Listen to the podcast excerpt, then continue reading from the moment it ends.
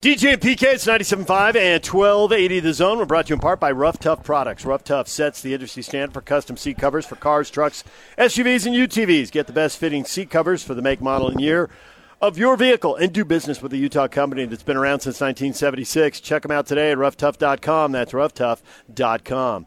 We're at Alema Harrington's golf tournament, and we're going to tell you all about that in just a minute. We just had Michael Smith stop by, so we're a little off clock, Alema. So Mike this is a short segment. this is a short segment, Yeah. and then we have a long segment with you. But it turns out we're so late, Yeah. we're going to do a short segment with you. Let's too. do it. One thing, just one question. We'll go to break. How pumped are you? How relieved are you to see the Lakers out of the playoffs? You know what? Um, I don't know if relief is, is the right word because you saw it coming, so you almost started to have relief going into that. And um, you know, I think that uh, you know. For, for those uh, that, that are out there, Jazz Nation, that are Laker haters, it's like now you can refer to them as bubble champs. Like those are the bubble Nice. champs. I Right? like it. I They're like not the it. real champ. Those are the bubble champs. A Let's shot a real one. from Hawaii all the way to the mainland. I got to tell you right now, that's the kind of shot that PK would deliver, that he would come up with. Yeah. So, like, there is a professional uh. respect that now exists. Maybe a little jealousy, to be honest, Yeah. deep down in there. Oh, good for But there's a level of Yeah. respect. I got to be real. I didn't come up with that. My brother did. Oh, But that's- he's my that's twin. twin, He so looks just like thing. me. It's like I still hear Yeah. stuff all the and your time. voices sound alike. Yeah. yeah. Honestly, when I walked in this morning, Yeah. I saw him and I almost, it was at a It's like, distance. I've made this mistake before. I'm I gonna have. do it again. There was somebody standing. he was talking to somebody, Yeah. and they were kind of between me and him, so it was partially obscured. You know, you see like forty percent of them, and I always said, I thought, no, nah, I'm going to get closer. and I was like, sure enough, I Not was him. very close Yeah, to screwing that up. if you haven't seen Alema's twin, well, just look at Alema, Yeah. and then you have. and you probably have. You probably have. and You thought it was me. Exactly. Happens all the time.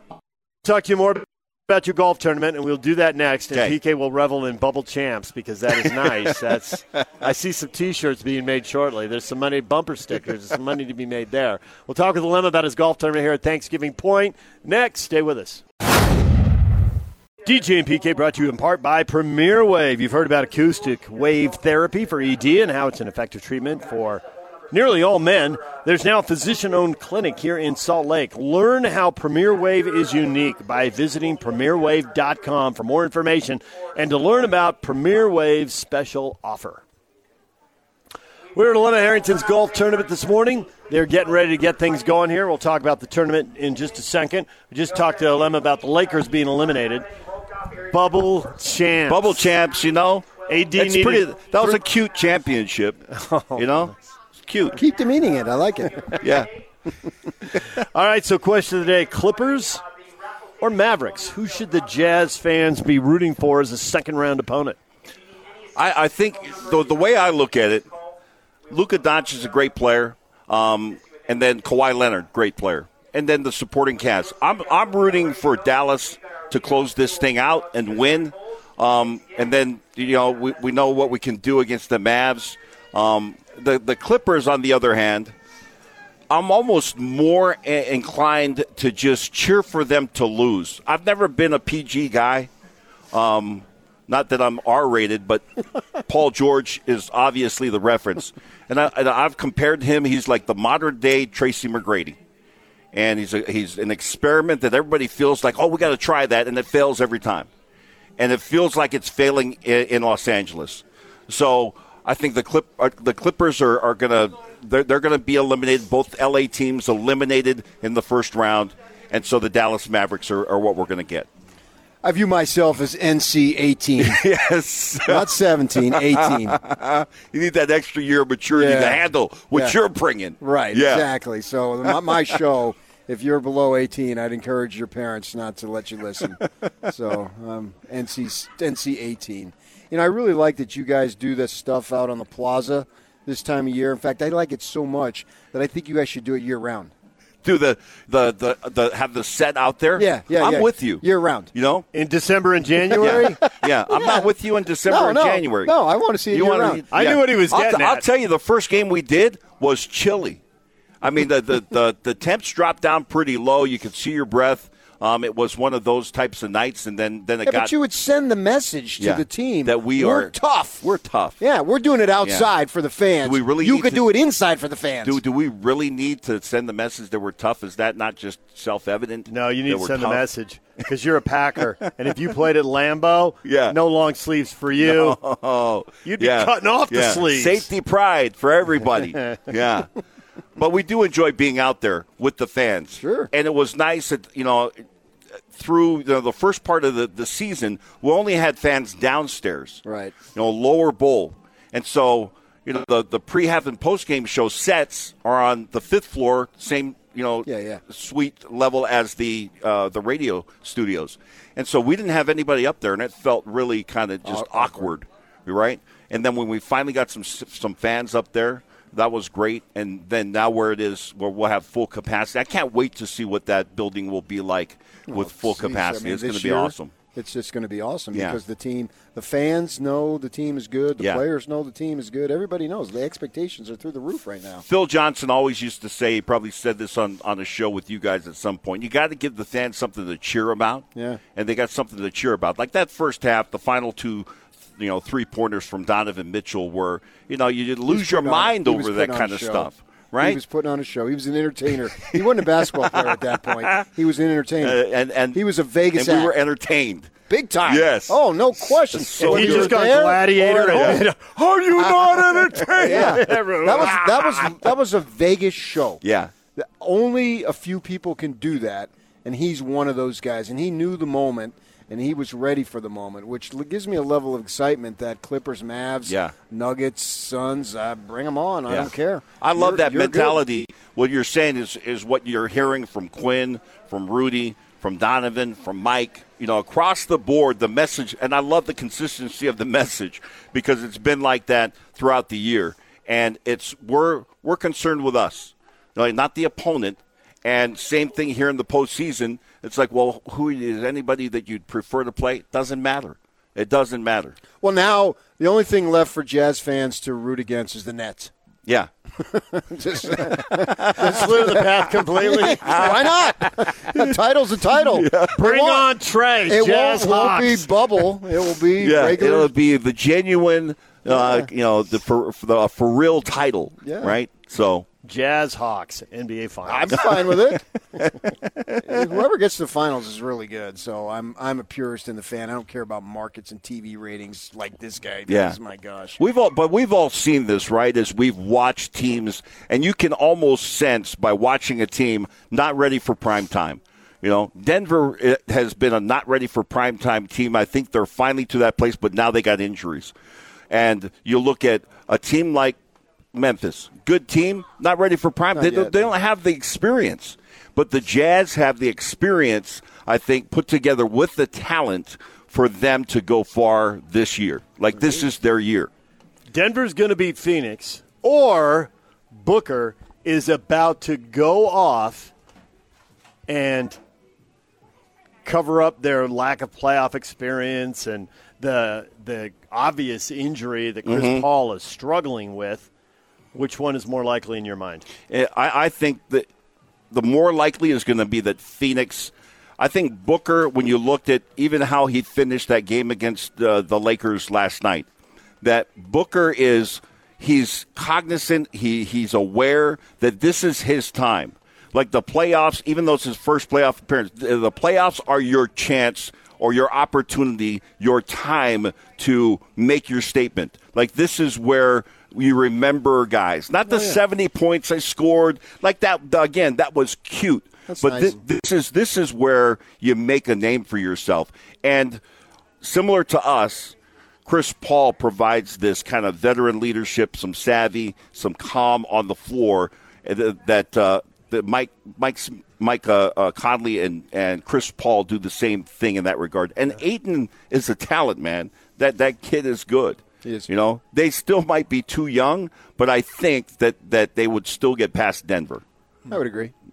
So we're out here for your golf tournament, and it's called the Recovery Classic, the AH. I assume that's Yeah. Alema Harrington, good assumption on that one. Yeah. and it's you know, and it's obviously a, a, a serious situation and a serious cause, and and all that. I'm wondering. You talked about how crazy this last year was. Now, as far as addiction and recovery, what did you see based on your knowledge during the pandemic yeah. as far as was that something that exasperated it? How did it yeah. play out, or how is it, it, playing out? It was so in, in, impactful in a, in a very negative way, right? Because of the isolation. And I appreciate you, you know, you, you asking about that. And some people know this, some people don't. That I'm a licensed, uh, you know, counselor. I Went back and got my degree um, to to to do counseling. So I'm a substance use disorder counselor. I work at Ardu Treatment Center in Provo, and I go down there. I do group. I did group there yesterday, and uh, of course, very involved involved in our community, the recovery community, and it was it was tragic to see what was going on. People with long term recovery um, losing uh, their recovery and, and relapsing, and you know the the the dangerous thing for somebody in long term recovery is you relapse and your brain operates from this standpoint of as soon as I start using, I'm going back to using the way I used to. My tolerance is not what it once was, and people overdose in a hurry. Mm-hmm. Plus, yeah. the, the, the stuff that is out there right now is just lethal. Um, so, yeah, the narcotics that are out there is just lethal. So, I want you to expand on yeah. that a little bit. So, you're talking about because people have addiction issues yeah. to a wide range. Sure. Uh, PK was talking about nicotine, yeah. you know, in his family. So that's one thing. For somebody else, it's alcohol. Uh, certainly, the opioid crisis. I think a lot of people have yeah. read a lot about that now. But when you can't get opioids from a doctor yeah. anymore, people tend to convert to yeah, stuff they get on the street. That's what you're talking about. That's a yeah. super dangerous conversion and situation. Go into that. yeah, it's almost uh, a guarantee that if you're on that opiate road, and this was my path too, and you you get to the point where you can't get opiates from the doctor anymore, or they, they cut you off, or they say, no, I'm not going to prescribe, or, you know, you could run into problems with the law and, and you know, you're, you're unable to fill a prescription. Um, and you've robbed everybody that you know and taken all their pills, uh, and now you're on the street. And you're like, okay, what, what do I do? And you can you know there's counterfeit pills on the street there's heroin on the street and all of it is you know laced with fentanyl. It's dangerous and, and you can absolutely uh, it, it, could be the end. Um, you know that our great quarterback from the university of hawaii um, you know I, I colt brennan i look at his you know death recently very recently and it was a similar situation from what I understand of his story, couldn't get into treatment, was trying to just stay alive and well and and that means like I gotta get some some drugs today, yeah. and something got something laced with fentanyl, died. Um, that's a common story. And so, you know, people think sometimes like, oh, but I'm, you know, the doctor prescribed it. But if you stay on that path, you're almost guaranteed to end up on the street drugs, on heroin, or you know, buying pills off the street. Which again, you know, the cartels are flooding the market with with counterfeit pills.